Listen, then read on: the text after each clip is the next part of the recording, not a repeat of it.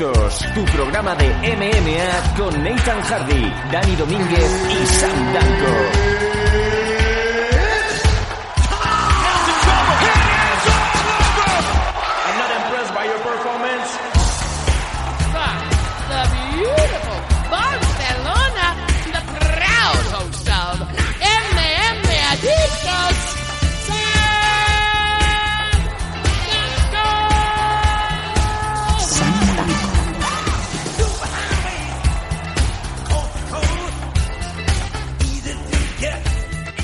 Hola, ¿qué tal? ¿Cómo estáis, amigos MM Adictos? Volvemos otra vez con un programa lleno de análisis, lleno de noticias, lleno de cosas, pero en formato un poco más comprimido, sí. Eh, como bien sabéis, eh, hemos vuelto una vez más a la rutina, a poder eh, traeros cada semana los programas de MM Adictos, así como los programas especiales para nuestros suscriptores que se emiten entre semana. Y nos vamos sin más dilación ya a hablar con el- la voz del suero, el hombre que más sabe de MMA de este país. Estamos hablando de Nathan Hardy. ¿Cómo estamos? Muy buenas, Sam. Eh, aquí estamos una semana más. Advertimos ya de base que el programa va a ser distinto, va a ser íntegramente el análisis. De hecho, el análisis está grabado incluso antes de este de, este, de esta parte que estáis escuchando ahora. Sí, y la hora es que es muy tarde. Entonces vamos solamente a tener el análisis hoy y a lo largo de la semana, pues nuevamente otro programa con otra, con lo que haya a lo largo de la semana y, y ya está. Pero bueno, no tampoco vamos a responder las preguntas, las preguntas las vamos a guardar para la semana que viene porque no sé qué ha pasado esta semana, que me da la sensación de que hay, hay gente que solamente se ha escuchado el programa, de- o sea, la- el audio que se subió con las preguntas y no se ha escuchado el programa. Y eso es algo que me ha llamado la atención porque no sé si es que como han visto que es lo último, solamente se han escuchado lo último, no se han escuchado también el MMA Adicto 266 que incluso se lo dije en el audio. Esto viene como complemento del MMA Adicto 266 que también está subido al mismo tiempo, pero ah, creo que hay gente que no se ha enterado y que solamente ha escuchado uno de los audios. La gente no sabe qué pasa. Entonces, normalmente os recomiendo que si nos estáis escuchando ahora, eh, entréis a través de Ivo para saber exactamente qué es lo último. Si estáis con otra aplicación, a lo mejor solamente os escucháis el último. Pero bueno, que sepáis eso, ¿no? Que si no habéis escuchado el MMA 266 y pensáis que os habéis saltado uno, pues que está subido en Ivo y que lo podéis escuchar. Ahí está, y que están las portaditas, están los números, los tags, ahí pues queda claro que cuando viene un añadido y cuando viene un programa completo. Pues es que no, no tiene pérdida, vamos. Sí, además que está puesto, o sea, coño, es que está la previa, que es el último audio, que es para los, los suscriptores. El MMA Adicto, o sea, el corte ese del MMA Adicto 266 que se grabó después del programa y se subió, y luego el MMA Adicto 266. Entonces yo creo que hay gente que ya te digo que se le pasa, no lo escucha, se piensa que no se ha subido el programa y sí, que sí se subió, pero que no solamente eran esos 30 minutos, sino una hora 40 adicional. Bueno, eh, vámonos a leer rápidamente nuestros eh, amigos suscriptores, eh, sobre todo también los patrocinadores que son los que dan eh, gasolina a este motor que es MM Adictos. Ojo, Snoop Dogg, eh, que ha dicho que tiene un señor solamente para liarle los turulos y le paga 40.000 dólares al año. Joder la puta. Sí, señor. Y yo aquí 40.000 partiéndome los cuernos. Y tú estudiando, Nathan, madre mía. Ya.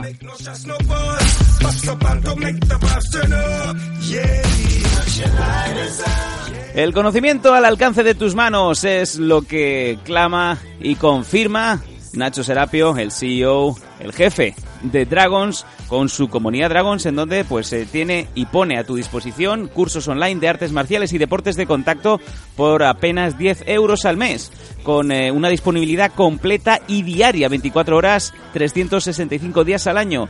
Una tarifa plana que tiene más de 500 clases interactivas y más de 700 vídeos. Clases nuevas de lunes a viernes y además sin permanencia. Esto no es como hacerte de una compañía de telefonía, no es como sacarte la No hay tiempo mínimo. No te gusta o ya has aprendido eh, esas clases de Aikido y te borras. Ya no hace falta que te sigan cobrando, claro que sí. Además, hay múltiples disciplinas deportivas, combate deportivo, defensa personal, armas orientales, acrobacias, grappling y MMA, roturas de eh, semáforos inmobiliario urbano, formas, lucha escénica, entrenamiento, técnica tradicional, cómo hacer bien picadita una acera en Barcelona y Tai Chi Chikung. ¿Qué pasa, Eh, quiero, a ver, quiero, si me permite recordar una cosa, que a lo mejor Sí. hay gente que se piensa que todo eso que has dicho lo enseña Nacho. No es así. ¿Te no es así. O sea, no, Nacho- ver, no Nacho con el traje- con el traje de- rompe inmobiliario urbano y cosas así. Se baja, se baja Nacho con, con el cámara. Mira, ¿veis ese semáforo? ¡Kia! y se lo carga. No, no estoy hablando de eso. Me estoy refiriendo a, a todo ese. mm, Esa gran variedad de. De disciplinas. De, de artes marciales no lo enseña solamente Nacho. Nacho Ah, vale. tiene una colaboración con muchos maestros, que son gente que son de verdad, que no es que sea maestro de tu barrio, sino que tienen su gimnasio y llevan años enseñando artes marciales, que colaboran con él y hacen todos esos cursos. O sea, que no Claro. es que Nacho, por, por- por ejemplo, a lo mejor, si obviamente le vaya a pedir a Nacho que os enseñe Brazilian Jiu-Jitsu, pues Nacho seguramente no sabe Brazilian Jiu-Jitsu. Yo te digo, hay Nacho- entrenadores profesionales y managers que dicen que saben enseñar wrestling y Brazilian Jiu-Jitsu y no saben, demostrado por mucha gente que incluso ha pisado el gimnasio. Oye, yo te digo que Nacho Serapio queda demostrado que se sabe 13 disciplinas deportivas y no sé si lo ponen de jefe final del Mortal Kombat o directamente le mandan el, el ticket, ¿no? Para participar en el próximo torneo a muerte. Pues no sé, habría que, habría que verlo, ¿no? Pero que la, que la gente también tenga esa idea, porque creo que nunca lo hemos dicho, pero No, es, es- es así, cierto, es cierto. Que tiene un, tiene un grupo de, de gente, de colaboradores suyos, de amigos, maestros, gente que realmente sabe lo que está haciendo, que participan en la comunidad Dragon haciendo esos cursos, que no es todo... Porque creo que hay mucha gente que también que tiene esa sensación, ¿no? Como que, que Nacho lo enseña todo y que, oye, ¿qué va a saber Nacho lo de, de Brazilian Jiu-Jitsu? Que- Porque obviamente pues no es lo suyo. Pero no, no es eso. O sea, em, ahí tiene un conjunto de, de gente que, que le ayuda y que colabora con él. Sí, sí, aparte, muchísimos senseis, Sensei Marín y muchos otros amigos del programa que también escuchan eh, regularmente MM Adictos dan buena cuenta de que entre todos han hecho una comunidad, que es la comunidad Dragons, y, y por eso queda así de claro, ¿no? Además, eh, bueno, como os estaba comentando, 15% de descuento en productos Dragon, gastos de envío gratuitos, 50% de descuento en torneos y seminarios coorganizados por la Dragons y además la Dragon Magazine en edición digital y en edición papel que te mandan religiosamente cada mes a tu domicilio. Fíjate tú qué maravilla que por apenas 10 euros Nacho Serapio conforma la comunidad Dragons. ¡Gámbaru!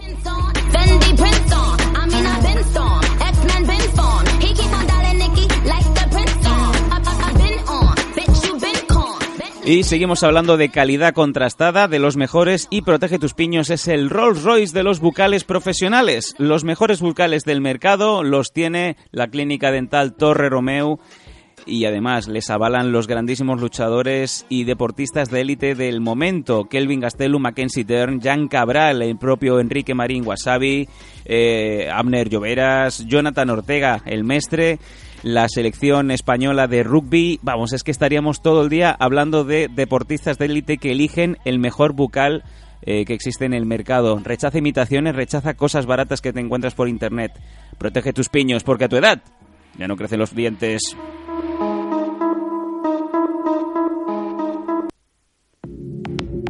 Y además, eh, como no, también otro de nuestros ilustres, el Training Unit MMA Zaragoza, el grandísimo equipo de Zaragoza conformado por Quique Pérez, Manu Alias y todo ese grandísimo equipo humano en donde puedes aprender MMA, puedes aprender disciplina de artes marciales eh, desde el nivel más básico o desde el nivel más profesional, porque también esta escuela de mucho tiempo, mucha tradición, es referencia en todos los sentidos.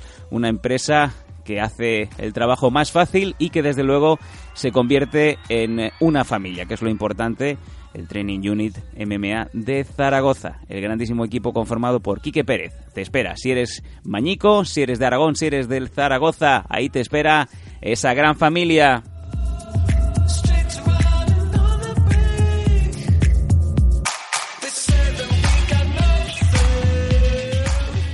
Si te parece, Nathan, nos vamos a ir directamente ya al análisis y sobre todo con eh, incorporación mm, de lujo que seguro que muchos oyentes van a disfrutar a partir de hoy y es que el mencionado Manu Alias del MMA eh, Zaragoza, el Training Unit, se va a incorporar también para dar una opinión extra, otro punto de vista, otra vuelta de tuerca que tan tanto se agradece en, en estos debates, ¿no? Sí, no, sin ninguna duda. Eh, eh, por los horarios, pues tampoco habíamos avisado a Dani, hubiéramos sido cuatro aquí, pero hemos tenido a, tenemos aquí a, Manu ahora dentro de unos minutos y hombre, obviamente no es lo mismo que, como suelo decir, ¿no? Un paleto sureño eh, como yo, se- sea el que da todo el análisis, no es lo mismo que tener un profesional como Manu, que sabe lo que hace, además con papeles de todo tipo, y, y que seguramente va aportando aquí mucho en el día de hoy. Pues venga, que sin más dilación nos vamos al análisis completo de este UFC en Boston. Venga, no os retiréis.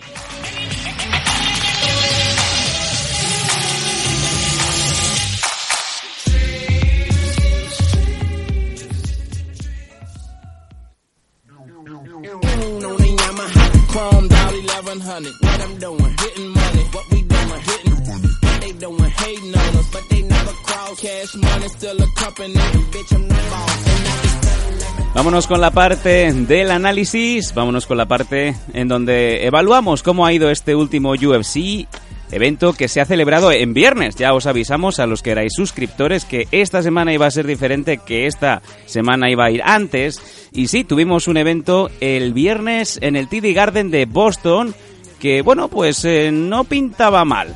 Hubo de todo, de lo bueno y de lo malo como, como suele ser habitual en UFC. Y bueno, como ya habréis escuchado al principio del programa, contamos hoy con eh, otro analista, otro analista de pedigree que vamos a recibir con los brazos abiertos aquí en MM Adictos. Nos vamos directamente a Zaragoza. Ahí está eh, Manu Alias del eh, MMA Zaragoza Training Unit. ¿Cómo estamos, Manu? ¿Qué tal, Sam? Pues mira, aquí estamos, a ver si echamos la tardecita bien y ayudar a todo lo que pues, se pueda hacer. Vamos a contar con Manu de vez en cuando en el programa. Desde luego va a ser un eh, valor añadido ya al eh, programa, como siempre. Contar con otro punto de vista, con un analista más, eh, con experiencia contrastada en el terreno para darle, pues como bien decimos, ¿no? Una vuelta más a, todos los combates, porque hay cosas que Nathan eh, no ve que eh, entendemos que Manu seguramente sí. Vamos a leer, si os parece, la preliminary completa y aquí vamos parando donde consideréis. Empiezo con el primer combate. Tanner Bowser enfrentándose a Daniel Spitz. Victoria para Tanner Bowser en la heavyweight por decisión unánime. Brendan Allen ganando a Kevin Holland por rear naked choke en la middleweight. Sean Brady ganando a Kurt McGee por decisión unánime en la welter. Randy Costa ganando a Boston Salmon por TKO en el primer asalto en los pesos gallos. Sean Woodson ganando a Kyle Bochniak por decisión unánime en la featherweight. Y Molly McGann ganando a Diana Belvicha por decisión unánime también en la flyweight. Y cerrando esta preliminary, Charles Rosa ganando a Manny Bermúdez por eh, rendición verbal, eh, ya que estaba en un arbar y no pudo más eh, Bermúdez. Esto era un catchweight de 148 libras. Em, Nathan, comenzamos contigo. De estos combates, no sé si has visto la preliminar y sobre todo alguno que te quiera, que te, te detenga, en, para te llamó la atención. Bueno, aquí hay varias cosas. Lo primero, esta era la primera pelea de Tanner Bosser en, en UFC. Ya habíamos contado en la previa que había, iba a tener una pelea anterior contra Giacomo Lemos, pero dio positivo esa misma semana y se tuvo que sal- salir, anular ese combate más bien. Y ha ganado pues de la manera en la que se esperaba no que, que- que fuera, eh, dominando, controlando bastante bien el combate y sin mayores esfuerzos. La, la victoria de Brendan Allen, también contra Kevin Holland, creo que es importante. Kevin Holland no acaba de encontrar el punto de forma aquí dentro de, de, de UFC cuando llega ya a una posición interesante. Eh, a pesar de que, bueno, este era, este era su tercer combate, pero quiero decir, le habíamos visto una- un- unas decisiones en los dos primeros combates que mm, no habían sido las buenas actuaciones que, que preveíamos que iba a tener este luchador. Y bueno, su tercer combate, no, perdón, el cuarto. Y desde luego aquí contra Brendan Allen, yo no he visto, bueno, pocas veces he visto a un luchador intentar tantos tipos de sumisiones diferentes como hizo Brendan Allen en este combate.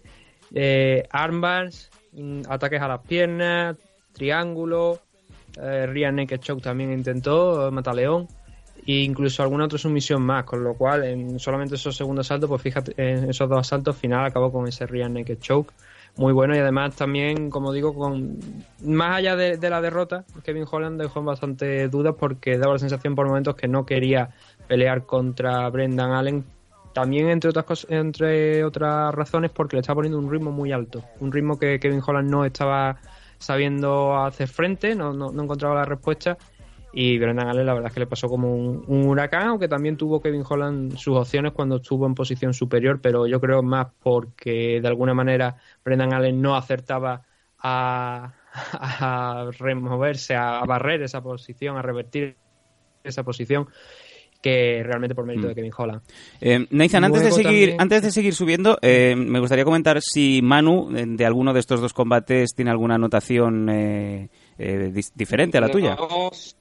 No sean porque no he tenido la oportunidad de, no he tenido tiempo de, de ver la, la, la- he visto dos peleas preliminares nada más Ujú. y, y que fue la de Randy Costa contra Boston Salmon y, y la de Kelly contra Sim y Muy bien. no podía, no podía ver nada más. Estupendo. Bueno, pues ahí, ahí sí que... la, hay- la agresividad, la agresividad de, de Randy Costa que, que- que yo creo que por eso ganó a, gana la pelea. Ujú. No, no, pero vamos, poco que analizar aquí. Vale. No, la verdad es que eh, hay. De hecho, ese combate que acabas de mencionar, de Randy Costa contra Boston Salmon, el- en el main event hay una finalización bastante parecida, no exactamente igual, pero uno de los golpes que utilizó Randy Costa contra Boston Salmon fue también un directo con la derecha, que además iba entrando limpio totalmente, varias veces, que ya a la pues, pro- pro- provocó la finalización, la parada del combate, pero Randy Costa estuvo, como digo, muy acertado con ese directo a la derecha al mentón de Salmon, que ya Sí, digo es que que fue, además, fue constante. además, mucha puntería es lo que yo lo noté. Que, que no, no falla, creo que falla cuando está cayendo, que falla un pequeño uno de los golpes, pero es que es muy, muy, muy certero. Luego teníamos la victoria de Sim Brady contra Kurt McGee. En el primer asalto, Brady lo mandó al suelo. Y yo creo que a partir de ahí ya Kurt McGee se vio con los planes un poco alterados y poco a poco le fue comiendo el terreno. La decisión creo que son un doble 30-27 y un 21-28, pero al final es circunstancial, ¿no? Ese último asalto de uno de los jueces para Kurt porque eh, Sim Brady hizo casi lo que lo que le dio prácticamente la gana en el striking. Kurt McGee no, no supo contrarrestarlo y al final pues sumó una, una nueva derrota aquí dentro de UFC. Kyle Bochniak contra Sim Butson fue un combate extraño. Fue un combate donde Kyle Bochniak empujó, empujó, empujó, pero no encontraba, no tenía un plan B cuando esos intentos de derribo cerca de la jaula no le funcionaban.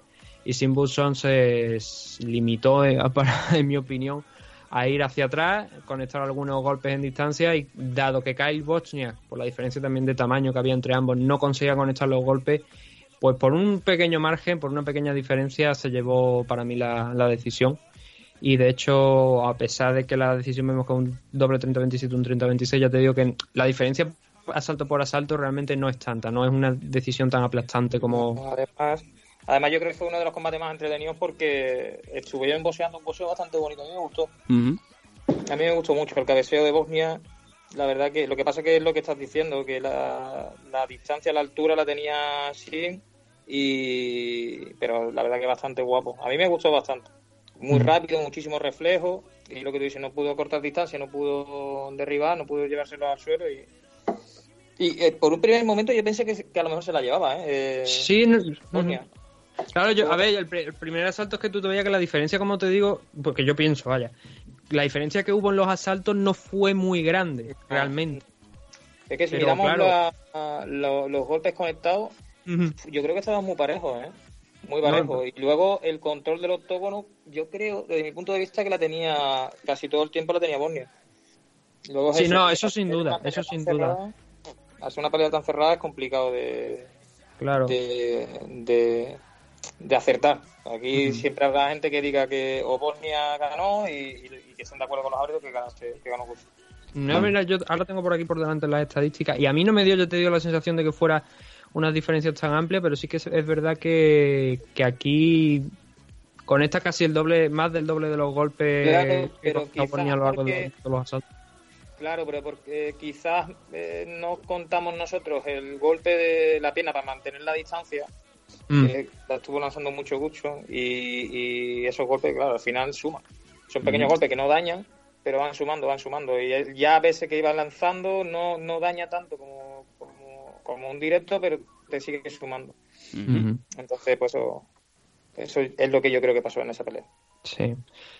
Luego los dos últimos combates que restaban de la car preliminar, el primero era el de Molly McCann contra Diana Belvita, la luchadora que se había enfrentado ya, como dijimos, en la previa a Ariane Liski en la KSW, y Molly McCann que también había derrotado a Ariane Liski. Y chocaban aquí, la verdad que fue un repaso de Molly McCann en todos los sentidos. El segundo salto, de hecho, se le da un 17 a favor de Molly McCann, porque se le retiró un punto a, a Diana por agarrar la, la jaula. Ahí vi muy bien al árbitro. No era un árbitro de los habituales, de los que conocemos de Dan Miragliota, Jardín y compañía. Mm. Era, era otro.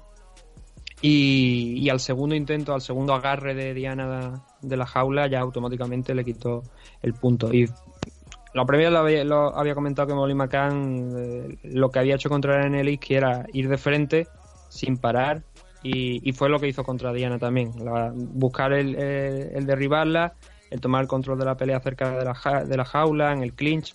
Trabajar ahí en esa distancia tan corta, que es la donde Molly McCann especialmente, pues la hemos visto que brilla y la verdad es que lo volvió a hacer volvió a tener una gran actuación, controlando muy bien. No como, como te dije, no, no teniendo grandes alardes, grandes eh, golpes espectaculares que digamos, o que pusieran un excesivo riesgo realmente eh, de apagarle las luces a Diana. Pero sí que un trabajo constante a lo largo de todos los asaltos y anuló, anuló a la, la europea. Al final es que se trata de eso, yo creo. Está muy bonito meter buenos golpes y patadas giratorias, pero es trabajo duro, y trabajo, trabajo, trabajo. Y si consigues hacer eso, además que tu esquina seguro que sufre menos, si lo haces de esa manera. Eso seguro. Y luego el último es de Charles Rosa contra Manny Bermúdez. Habíamos pu- puesto mucho el foco aquí en, Manny Bermúdez porque venía de perder aquel combate contra Casey Kenny después de haber sumado 14 victorias consecutivas. Y lo primero es que nos, trasladamos al día de los, pesajes donde no da el peso, donde da 148 y, y eso pues se trasladó nuevamente a, lo que fue el, el combate. Como detalle es que este combate inicialmente, si mal no recuerdo, creo que estaba puesto en la Featherweight cuando hasta ahora Manny Bermúdez había estado en 135. En el último dio 140, no, no dio esas 135 libras. Entonces subió y ha vuelto a fallar el peso. Con lo cual yo creo que aquí tenemos un problema importante. Ujú. Aún así la victoria de Charles Rosa con ese, esa sumisión, esa llave al brazo, fue muy buena. Pero ah, Manny Bermúdez tiene serios problemas, la verdad. Porque había prometido mucho al inicio de su carrera, sin ninguna duda. Llegó aquí a UFC, tuvo, gran, tuvo también muy buenas actuaciones, pero luego esa esa derrota contra Casey Kenny, que a priori no debería haber sido un rival eh, con el que perder, si realmente tiene madera a lo mejor de un top 5 o un top 10. Ujú. Y lo de Charles Rosa yo creo que ahora sí que, entre comillas, lo ha matado, ¿no? Subió un peso superior, vos fallarlo, cuando precisamente viene te han hecho subir porque habías fallado la anterior. Claro. Y eso de fallar el peso, la verdad que, además que ya ustedes conocéis mi opinión, si, si te comprometes a un peso lo tienes que dar. Y si encima ya fallaste en uno y te subes de categoría y lo vuelves a fallar, pues, pues yo qué sé, o te comprometes o tal. Y si ya en el pesaje estás fallando, ya el día de la pelea, es que psicológicamente yo creo que, que Mari Bermúdez no iba ya, no iba ya bien. Pero vamos, te digo, eh, la pelea esta no la he podido ver. No la he podido ver. Pero sí que eh, un peleador, si ya el día del pesaje ya va mal, ya los días previos va mal, y psicológicamente eso te va mermando bastante. ¿Y no creéis que a lo mejor eh, tantas tantos problemas para dar el peso combinado con estas dos derrotas consecutivas en UFC pueden poner en, en, en arenas movedizas a Bermúdez? Para la calle, para la venta en Nabo. Este se va del tirón. Es que. Y además. Vamos, yo lo tengo claro. De que lo he hecho. Bueno, Hombre, yo, yo, yo pienso más o menos lo mismo, que mm, si lo salva quizás algo puede ser porque solamente tiene 25 años, que el chaval ha demostrado lo que vale en los primeros combates que tuvo en UFC, y no so- bueno, no solamente aquí, sino también fuera, pero especialmente aquí que es donde realmente ya se sube un punto la intensidad y el nivel, ¿no?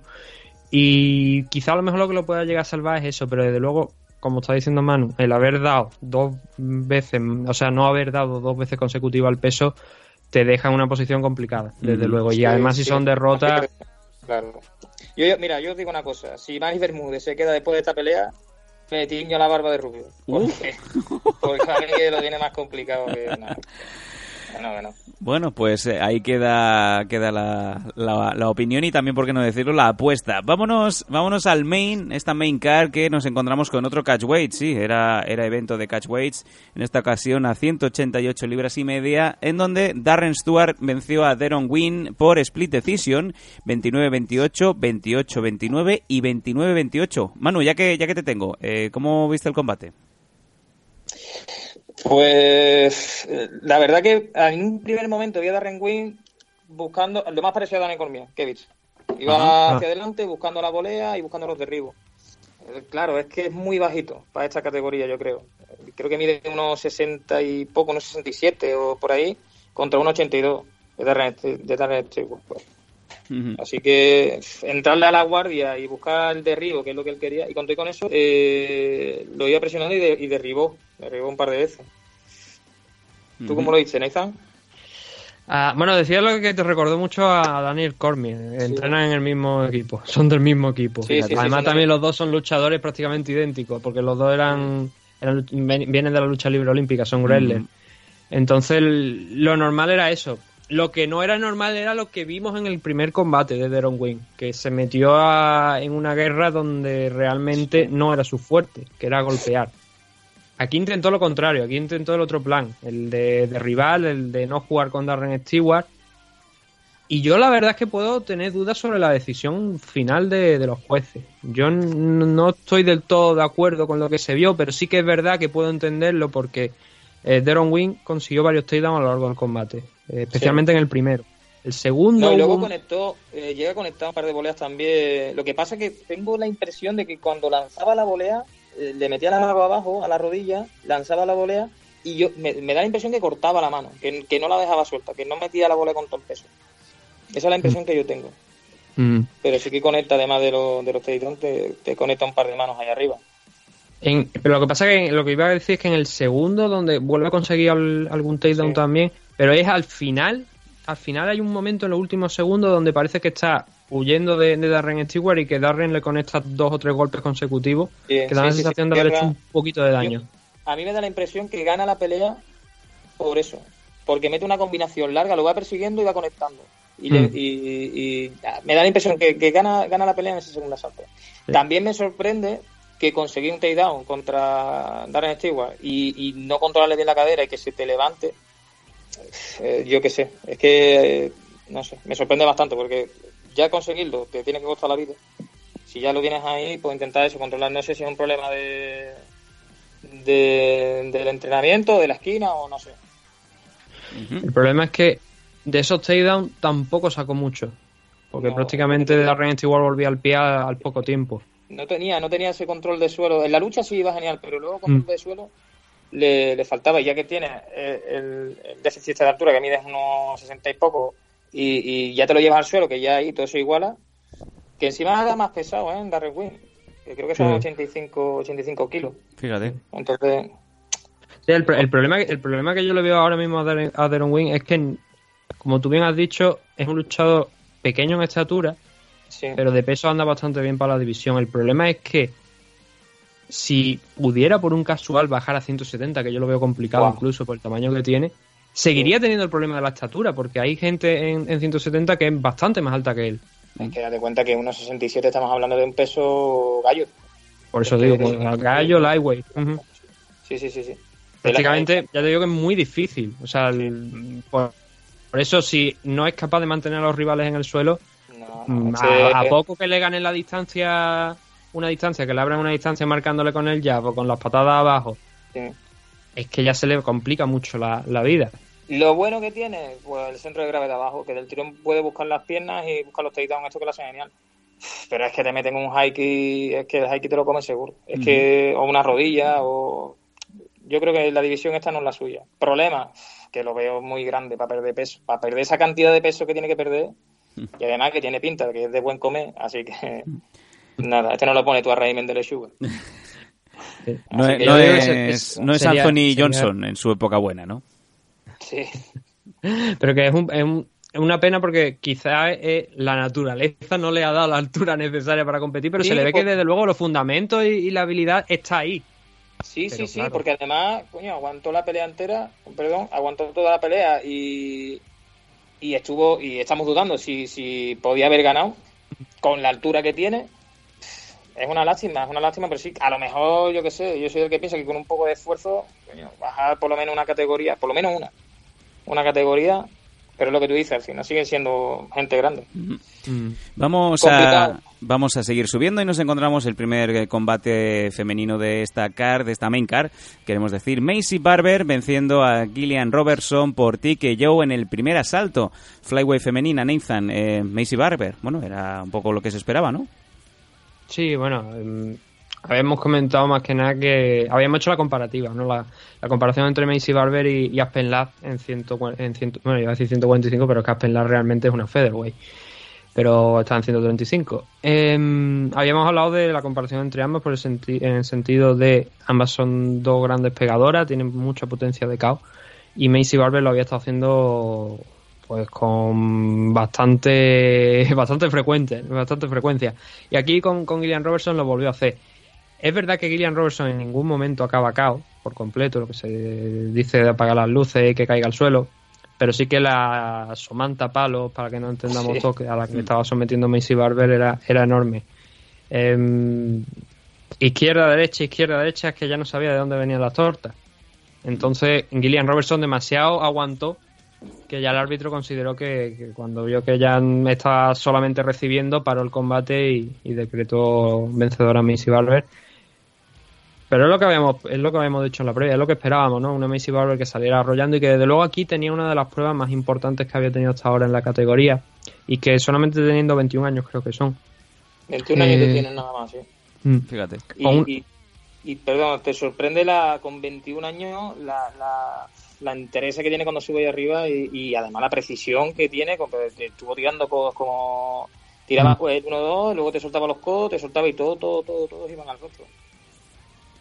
Sí, no, no, fue, o sea, la actuación, es que ahora mismo, eh, claro, es difícil porque tiene 21 años y cómo planteas directamente que esta chica, que lleva tres combates en UFC, automáticamente meterla en, un- en una oportunidad por el título contra Valentina Sechenko que le saca años de experiencia. Eso es muy difícil. Lo que yo dije en la previa, sí. Mm. Sí, sí, no, perdona que te interrumpa, pero yo creo que es un error hacerle. Yo creo que todavía tiene que trabajarse un poquito más la carrera, porque además eh, el problema que tiene la edad, las chicas buenísimas, pero el problema que tiene la edad es la, lo segura que, que se cree ahí arriba. que Está muy bien, pero tú no puedes entrar y con las manos abajo, que es lo que es la única pega que yo le he visto. Que iba entrando a, a pegar, iba con las manos abajo, súper confiada, que sí, vas ganando, que la chica la otra no te puede soltar, pero que Robertson suelta una mano ahí, te la comes y te vas a dormir. Claro. Y se acabó. Mm. Entonces, No, pero- esa seguridad que tiene la tiene por eso, por la falta de la falta de carrera. Que está muy bien, que no digo que sea malo, pero yo creo que le falta. Le falta todavía para buscar un- una oportunidad por el título, le falta. No, precisamente podíamos seguir incluso comparándola con Aspen Ladd, ¿no? ¿Qué le pasó a Aspen Ladd con, con Derran en el último combate? Una luchadora con mucho más años de, de experiencia y, por supuesto, muchas más peleas que ella. Que se comió la, el, el directo con la derecha y la mandó al suelo. Claro. El- yo no, a ver, yo lo que he dicho que, que es muy pronto, obviamente, para, para todavía pensar en, en un combate ya, para ya pensar en un combate con Valentina Sechenko. Creo que por lo menos un par de combates más, o mínimo uno, antes de darle la oportunidad, pero hay que ir con cuidado porque te vienen a la, a- a la cabeza casos como especialmente el de Paige Van Zandt, Me- estaba mucho. pensando continuamente en Page y en Sage, ¿no? Los dos últimos trenes que les descarriló a, a UFC antes de tiempo. Sí. Pero en el caso de Paige Van Zandt, eh, con pocas peleas, ya parecía que se iba. Eh, que UFC quería ponerla como la nueva ronda Rousey, por lo menos en imagen. Al final le salió mal la jugada, ¿no? Porque ya vemos dónde está ahora Paige Van. Y con estas chicas, Penla ya ha perdido contra Jermaine de Randamier, entonces eh, Gillian Robertson creo que está rankeada, está en una buena posición además en los, en los rankings. Ahora Macy Barber pues escalará y habría que enfrentarla contra una de las cinco primeras, seis primeras. El problema cuál es que la división flyweight de UFC, la femenina, no es muy amplia y las luchadoras que hay tampoco es que tengan un gran nombre. Entonces es difícil también de otra manera no el, el justificar que esta chica no esté peleando por el título porque es que lo que hay alrededor tampoco tiene mucho que ofrecer a Valentina Sechenko. Eh, entonces nos movemos ahí, en esa, en esa línea creo yo, en la de UFC seguramente estará interesado, quizás ya o quizás en la próxima pelea después de, de una más, en, en ofrecerle a Macy Barber una oportunidad por el título, pero a la vez quizás demasiado pronto, pero todo provocado por supuesto por el estado de una división que Valentina Claro. Shevchenko es que no ahora mismo no tiene competidoras alrededor para, para por lo menos garantizarle una defensa del título que sea Es una. Sí, que es que es una lástima, lleva razón, pero es que es una lástima porque si todo, todo el mundo queremos pelear ahí, todo el mundo queremos pelear en la, en la mejor liga, y te llaman y dices tú, vale, me voy de cabeza. Pero yo creo que ha empezado muy, muy, muy pronto, muy pronto. Y. eh, Una pelea por el título con 21 o 22 años, que sí, que puede ser que gane, y que pero yo creo que le falta mucha experiencia. El problema que es lo que, lo que tú dices. UFC, si no en una, en dos peleas la va a querer ahí. Y Vamos. bueno, yo no- ahora mismo, yo es verdad que yo ahora no recuerdo exactamente la, la edad a la que John John consiguió el, el título, pero de 20.000. Es que John John. Y además, John John es que es una bestia. Y ha sido una bestia siempre. Pero y aún así, John Jones también tuvo sus 3-4 combates en donde ya se veía que, que iba muy para arriba. O sea, que tampoco le regalaron un title shot al, al segundo combate de, de estar en UFC. Así que no, no, no, hombre, tiempo. no, tuvo que En este caso tampoco. lo de Hamil, ¿no? Sí, sí, Obviamente, No, y además en este caso tampoco que estamos hablando que no era una chica que no estuviese, que Lilia estaba ranqueada también. mm, Un par de puestos por debajo de. De Valve, así que. Estaba, estaba mirando la cuando fue fue en 2011 y además dentro de poco se cumple, bueno, ya se ha cumplido los, los 8 años y ahora tiene 32, eso fue- tuvo que ser con 24 años aproximadamente cuando consiguió John Jones el título. Y hombre, obviamente le quedan 3 años no todavía a Missy Barber, pero las carreras son muy parecidas, por decirlo de alguna manera. Sí. Son luchadores que, que finalizan sus peleas, las peleas que les dan aquí en, en UFC, que están creciendo muy rápido. Y que si Pues no hay más alternativas, que a ver, yo no la pondría, que yo quiero, quiero decir, Ya, ya. Tú que- que piensas- yo no la pondría, pero sí que entendería que UFC de repente dijera, oye, es que no hay mucho más alrededor, entonces Yo vamos a pienso darle. de que para verano de 2020 posiblemente a lo mejor ya piensen en eso. Piensen Mm. en eso. Por lo que tú estás diciendo, porque es que no tiene más rivales.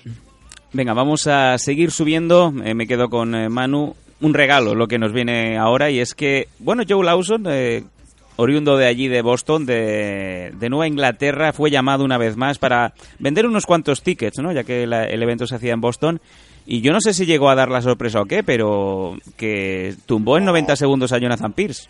Sorpresa, yo creo que sorpresa. es que- Vamos, yo sabía que iba a ganar. Es Mm. que a Jonathan Pierce sí que venía con un buen récord, no venían, pero debutando en. Debutando, no, venía del Dana White Contender este, ¿no? Mm, Sí. sí. Sí. Profesional desde 2014, pero no, un récord 9-3 contra un récord 27-16. De- no, no, yo creo que fue un regalo, ¿eh? Para... Yo lo vi así, yo lo vi así. No, no, yo- es, es que estamos de acuerdo, es que además el combate es que duró poco, es que le Sí, pasó sí, por sí, no, es que encima. le pasó por encima, eh, sí, es que le cortó la distancia, se le tiró, le consiguió el takedown, le, el tirón cayó encima de, en, el, en, el, en la montada y ahora estuvo trabajando. Es que no hizo nada, es que no, nada, nada. Mm, Que, Claro. que bien pudo, fue una finalización en este caso por Gran and Pound, pero bien perfectamente podría haber sido por sumisión, porque Jonathan Pierce, desde el momento en el que le barre la pierna, bueno, le, le hace que se tropiece, que caiga hacia de, de Mm. espalda al suelo, eh, lo que ha dicho Manu, se le pone encima, llega a la montada, eh, luego también le da la espalda y es que es Además- imposible. o sea, además que sí Jonathan Pierce estaba totalmente entregado. Y Joe Lawson es, es muy bueno abajo en, el- en el suelo, Mm. pero pero además que es una montada de la que a lo mejor si Jonathan Pierce hubiera sido un poquito más rápido podía haber salido, porque le deja muchos huecos. Entonces, por eso digo que para mí, para mí esto fue un regalo para, para vender tickets. Sí, sí, sí. hay, sí. hay una cosa, lo que pasa que es que a ver, a lo mejor yo no más que he visto el combate una vez y tampoco he visto las repeticiones, pero creo que hay un momento donde precisamente cuando se para, se para por los golpes, tiene creo agarrado uno de los brazos, una de las manos John Lawson. Sí, eso, eso lo tengo Sí. apuntado. Eso lo tengo apuntado. Es como una especie de crucifijo, pero Sí, señor. eh, eh, entre crucifijo y la, la llave policial, ¿sabes? Mm. La, la que le gusta tanto a Enrique. Pues una cosa de esa. Entonces le deja toda una parte del rostro descubierta que es donde empieza a masacrar. Ahí va. Y además que se la encuentra, ¿eh? Eh, de- yo creo que se la encuentra. Yo creo que no que cae, al caer, cae así. Sí. eh, eh, eh, Es fortuita. Intenta salir, sí, totalmente fortuita. Y ya lo vio, olió sangre y nada, a seguir y a reventar. Mm, Porque en ningún momento pudo defenderse de esos golpes No, no, no. porque tenía la mano atrapada. Entonces, eh, obviamente ya te digo que, que era lógico ¿no? que acabara de esa manera. Y sí, no, yo coincido con lo que ha dicho Manu sobre, sobre el tema de Joe Lawson. Yo creo que prácticamente era, era el gran favorito. Y sí, y es lo que te había dicho a ti en, en la previa cuando lo hicimos el miércoles o el jueves. que dije que si Joe Lawson, por lo que fuera, perdía aquí, obviamente estaba en problemas y obviamente creo que había, habría sido hora ya de pensar en dejarlo. Porque era un rival que no estaba evidentemente a su nivel. Ni, ni, ni en habilidades ni en experiencia. Entonces, Nada, una derrota nada. aquí sí que hubiera supuesto mucho. Venga, vamos a seguir subiendo y nos encontramos un combate muy, muy polémico. Yo vi el combate en directo y la verdad es que fue, vamos, fue como tomarse dos tazas de té, porque, perdón, de, de, de- iba a decir de marihuana tampoco. Eh, bueno, de María Luisa, ahora, que no me salía el nombre de la mujer. Greg Hardy peleando contra Ben Sosoli. Aquí Ben Sosoli, recordemos, luchador que se enfrentó a Juan Espino dentro del Ultimate Fighter 28, aquel en, el que ganó Juan Espino, pues le- lo pusieron como si fuera eh, la, pues el cebo, ¿no? Para que el tiburón Greg subiera y continuara subiendo. Pero, ¿qué pasó aquí? Sí, efectivamente venció Greg en el, en el combate por una decisión. Pero el problema vino aquí, Nathan, con lo que pasó entre el segundo y el tercer round, ¿no? Que todos los que estábamos viendo el, el combate nos echamos las manos a la cabeza. Claro, eso es lo que hay realmente que explicar de aquí, porque el combate, mm, podemos hablar de él, pero a mí es que me pareció mal combate. Horrible. El combate fue para acostarte a dormir, como ves la Huerta Ciclista España, por lo mismo. Pero incluso Bueno, hasta el punto de que Ben Sosoli se llegaba a, a creer que podía en algún momento vencer a Greg Hardy, pero simplemente por, por no sé si era por la Por falta de... No, o sea, iba, iba con la cabeza por delante, decía, pues, si no le doy con, la- con los puños, le voy a meter un cabezazo. Sí, sí, pero que con- llegaba, o sea, que quieras que no, Ben Sosoli a lo suyo. Pero es No, que pero- porque, eh, per- perdón, pero porque Green Hardy estaba muy, lo noté muy cansado, pero, pero, pero un cansancio extremo, ¿eh? De- ya desde, el primer, desde mitad del primer asalto.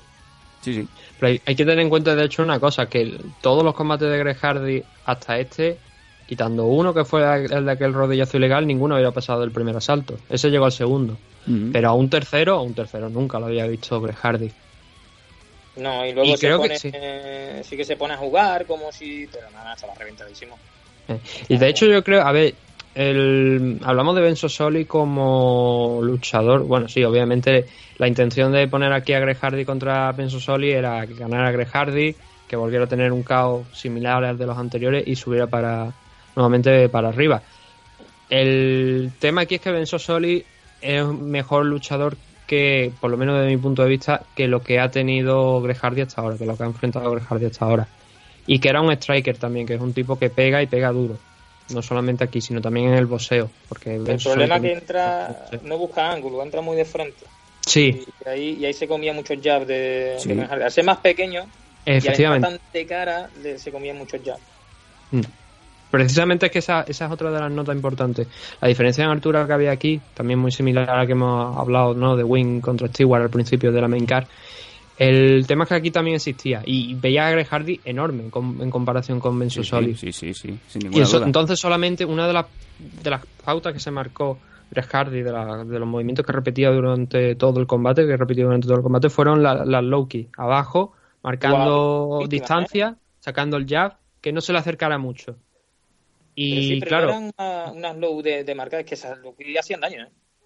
sí, no, pero cuando, cuando quiero decir de marcar era de mantenerlo en una distancia, sí, no pases de aquí. te he entendido, Te he entendido, pero sí nada más que porque lo he visto. Sí, sí, sí. Es que, que metía durísimo ese low key bajo, pero duro, duro que desestabilizaba a Ben Sosoli, que Ben Sosoli pesa. Sí, Y señor. lo, lo- es que perdía el equilibrio. Eh, De hecho, se notó mucho porque al principio del segundo asalto iba muy de cara, iba muy de frente y buscando eso, cortar distancia como, como loco. Y con esos low kicks duros consiguió de que, vamos, que lo frenó. Lo frenó de que perdió, perdió la. No podían, es que no- casi, no digo que no, no podían dar o que casi no podían dar, porque sí que. Pero sí que lo frenó y perdió rapidez. No sé si, si os pasó lo mismo a vosotros, pero mientras veíamos como Greg Hardy iba más o menos eh, pues calmando, ¿no? Eh, domesticando a Ben Sosoli a base de, bueno, pues por insistencia, eh, todo el mundo pensaba, por lo menos yo, de, oye, que aquí Juan Espino se merienda a Greg Hardy en, en, Sí. en- en un minuto, ¿eh? Yo lo he pensado, ¿eh? Yo pensaba bueno. que es una pena la lesión que tiene ahora mismo Juan Espino, Sí, sí. porque yo creo que a Green Hardy se lo merienda, pero rápido, porque es muchísimo más grande que Ben Sosoli. Le va a cortar distancia, se lo va a llevar al suelo y en el suelo se lo va a ver. Es que se lo come. Sí, escucha, sí, escucha, fre- frenemos ahí, frenemos ahí, porque... Vamos a ver, ya, ya está el agua fiesta, vamos a ver. del American Top Team. Vaya, Ah, por. Dios. Ah, Lo que no sé si es del mismo gimnasio en concreto, porque el American Top Team tiene sí, varias, sedes. varias sedes. Pero so- no sé si son del mismo gimnasio, pero son del mismo equipo. Pero bueno. Entonces a mí me extrañaría que Juan Sí, que se enfrentasen. Hardy- ya Pero extraño. el- Ya me la cortado idea no rollo. es ya que se enfrenten, sino el hecho de que Juan Espino está ahí. Y Claro. es capaz de ganarle a un tío como Green Hardy. Que no digo que se enfrente a Green Hardy, pero que sí se puede enfrentar a cualquiera de la división. Y no digo de ganar, pero sí está ahí. Eh, eh, Es la lectura que estaba buscando, de- Sí, porque ahora sí. inconscientemente todos los heavyweights que no están en el top 5, top 10, podemos decir así, pero que son susceptibles a, a enfrentarse a Juan, estamos diciendo, pues eh, a este le puede, a este le va a costar, a este no. Pues Greg Hardy es el ejemplo de luchador que están subiendo a lo grande, porque es un luchador que no, no entendemos cómo puede estar en un main car, claro, solamente por el nombre, ¿no? Y, y por lo que Claro. arrastra de cuando le pegó a la, a la ex. Eh, porque como luchador, es- este hombre no puede estar en una car principal. Es que no es vistoso, vamos. No, no, no, para nada. Para nada. Lo que pasa que es eso, que la poca gente que tiene la división. Yo creo. Es la Pero, poquita gente. Obviamente el conjunto de habilidades de, de Juan Espino es lo que hemos dicho tantas veces, es que es único para la categoría de peso. Hay pocos luchadores que, que se muevan como él, que tengan las El habilidades, único- las capacidades que tiene, que tiene él. Oleinis, por ejemplo, es un luchador que también tiene un, muy buen grappling, pero son luchadores únicos, que realmente no es lo que abunda en la división. Entonces por eso Juan contra casi cualquiera, obviamente, que le, que le ponga, tiene, una, Tiene tiene esa ventaja, tiene esa, es- esa, esa ventaja de si es capaz de entrar en contacto, de acercarse, de, de entrar en el clinch, es capaz de derribar a muchísima gente de la división. Incluso gran, yo creo que hasta, hombre, con grandes nombres obviamente le costaría un poquito más, pero yo creo que con los que no son Gressler, gente obviamente Daniel Cormier le costaría, pero gente que no es Gressler, yo creo que Juan Espino encontraría la forma de derribarlo. Sí, sí. Sí, sí, Y seguro. eso es, eso es una cosa importante. Y eh, hay que recordar que el problema es la lesión. Si no se hubiera lesionado, seguramente UFC lo estaría, lo estaría vendiendo mucho más. A, eso es lo que yo me refiero, porque la lesión de la mano esta no es nueva. La lesión de la mano de Juan Espino yo creo que ya lleva... Un año. ya tiene- sí, no, y además no solamente el año, sino creo recordar que tuvo una lesión hace un par de años y, y que fue igual, que fue en la misma mano. Creo recordar, que ahora mismo, ahora mismo no, no me acuerdo muy bien. De todas formas, también el hándicap que tiene Juan Espino es la edad. Sí. Es la edad. Que sí que es verdad que en pesos, eh, en pesos completos hay gente ya mayor, pero no sé yo si dará tiempo de que llegue a donde todo el mundo queremos que llegue, que es a, conquistar cinturón de la división de peso completo. Hombre, yo, yo siempre lo, lo he dicho aquí que el- quizá ve lo- alguien que no, no conozca la carrera de Juan, que no lo haya estado viendo, ve la edad directamente a algún directivo de UFC o algún medio americano, ve la edad y dice, uy, tiene, creo que son 38 años. parece Sí, no, pero yo Espino". no me refiero ya a, a que lo vea para el tema de, de venta o para el tema de... No, no, no, pero no, no, por el tema de venta, ¿no? Sino digo que, que piensen que a lo mejor dentro de un par de años está ya pensando en el retiro. Y la competición que ha tenido Juan Espino dentro de lo que es MMA, dentro de lo que es MMA, Es que corta. no su carrera deportiva, que es mucho más amplia, Sí, pero dentro de MMA es una carrera corta. Es muy corto. No ha recibido muchos golpes en- a lo largo de su No, carrera. pero ya llega a un punto que la, la edad es bastante importante por, la, por el tema de regenerarse. Entonces, eh, yo no me refiero a que Juan Espino para mí es hoy por hoy el mejor luchador que tenemos en España, porque es muy completo y en la división de peso pesado yo creo que va a ser bastante daño. Pero el problema es la- la- las lesiones que pueda sufrir. Que si una nueva lesión dura, no sé.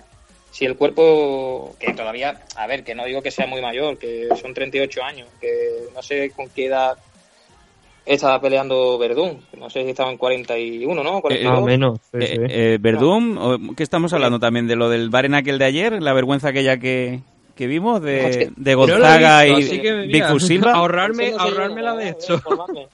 ¿Qué ha Madre mía. Pues nada, eh, tumbaron a Anderson, a Anderson Silva, sí. A Bigfoot Silva lo tumbó, pero a base de reiterados golpes, ¿no? Pero claro, cuando ves que no hay guantillas, que ves que se están dando como en, el parking del Scorpia, pues es que te echan las manos a la cabeza porque es que da, da pena, da vergüenza, la verdad. Madre mía. Sí. Volviendo a lo que estábamos hablando Sí. del tema de Greg Hardy, porque hemos hablado Sí, del combate, del- de, los luchadores, pero no hemos hablado de ese, Vamos a la clave, vamos a la clave ese que ya, gran problema. ya lo habéis comentado, de hecho, que es el, eh, el por qué iba tan cansado ya en el primer asalto como bien vio Manu, ¿no? Hay un momento del segundo el tercero donde pregunta si puede usar su inhalador. Entonces, alguien de la organización, del staff, de la comisión, no sé exactamente quién era, le pregunta si está aprobado por la usada y, la usa- y le dice que sí, que está aprobado por la usada. Y yo creo que aunque no hubiera estado aprobado por la usada, Greg Hardy en ese momento le habría, le habría dicho que también. Entonces lo usó y la victoria originalmente es para él, creo que por un doble, un triple 29-28 me parece que fue. No, la verdad es que no, no tengo muy Sí, claro, correcto, pero creo que fue- 29-28 dieron los tres jueces. Sí, tuvo el control todo el tiempo. sí. Sí. Y lo que pasa es que luego se, se anunció que se había revertido porque la comisión del estado de Massachusetts, o como buenamente se pronuncie esto, que era donde se estaba celebrando, concretamente la ciudad de Boston, prohíbe o declaró ilegal el uso de inhaladores. Sobre todo si no tienes prescripción médica, porque si tú tienes una prescripción médica, tú la has puesto en conocimiento de eso a la, a la, a la comisión, pues igual te dan un permiso para utilizarlo si está aprobado por la usada. Pero Greg Hardy no lo hizo. No lo hizo. Entonces la comisión le comunicó que automáticamente esa victoria tenía, habría que, había que declararlo como un no contest y que el resultado pues pasaba a ser el que estamos hablando. Dantesco. El, sí, hay una segunda parte de la historia esta, que es que el equipo de Greg Hardy y el propio Greg Hardy van a apelar a la comisión para ver si pueden eh, encontrar una solución y que la victoria pues se la den y, y que no haya mayores problemas. Pero creo que la normativa de, de la comisión es bastante clara y es muy difícil que esa, esa apelación yo, salga adelante. yo creo que esa apelación. Hombre, tienen que apelar, sí o sí, pero que. Sí, hombre, lógico. Yo creo que no va a llegar, no llegará a buen puerto. ¿Sabemos si perdió también la bolsa? Mm, pues la verdad es que no lo sé, pero no, me- no creo que haya perdido la, la bolsa porque... No, según los datos que pululan por aquí, no hablan nada de, de penalización de, de bolsa por, por la sustancia, ¿no? En este caso por el, inhalador. También te voy a decir, no lo sé porque no, no, lo, no lo he mirado. Lo mismo si la ha perdido. Pero bueno, ahora en el momento en el que estamos hablando voy a buscar a ver si encuentro algo al respecto del tema. Pero yo creo que en principio no la ha perdido porque no... Que claro, una cosa es la. Claro, no, es, ver- es verdad. O sea, entiendo por qué lo dices. Porque a lo mejor la comisión al, al- Claro. le haya retenido el dinero. Puede ser, la verdad es que no, no lo sé. Eso habría que mirarlo. Hombre, se lo retuvieron a Lesnar, ¿no? Esos 8 millones de dólares, ¿no? Cuando iba hasta las trancas contra, Sí, contra Marjan. también fue por algo de un inhalador, ¿no? Sí, pero el, inhalador eh, con aguja me parece que iba. Con aguja era, ¿no? Sí, sí, sí, verdad, sí. Algo me suena, algo me suena. Bueno, vamos a continuar subiendo. Em, vámonos ya, obviamente, a los dos combates importantes que teníamos en, en este evento, por lo menos los más visibles. En el primero de ellos, Ray- Jair Rodríguez, la Pantera, se deshizo de Jeremy Stephens eh, por decisión unánime. 29-28, 29-28 y 29-28 en la Featherweight. Em, bueno, pues Nathan, Jair que siga lo suyo, la Pantera. Sí, sí, no, a ver, era el... Bueno, siga lo suyo. Yo, yo siempre te, te, te lo he dicho y te lo volveré a decir. El combate contra el Korean Zombie yo creo que lo estaba perdiendo y que mm, quitando esa genialidad del último segundo yo creo que lo habría perdido. Pero estaba tocado, ¿verdad? Eh, No se pudo preparar bien o algo de eso escuché. ¿Quién? Jair. Eh, Jair.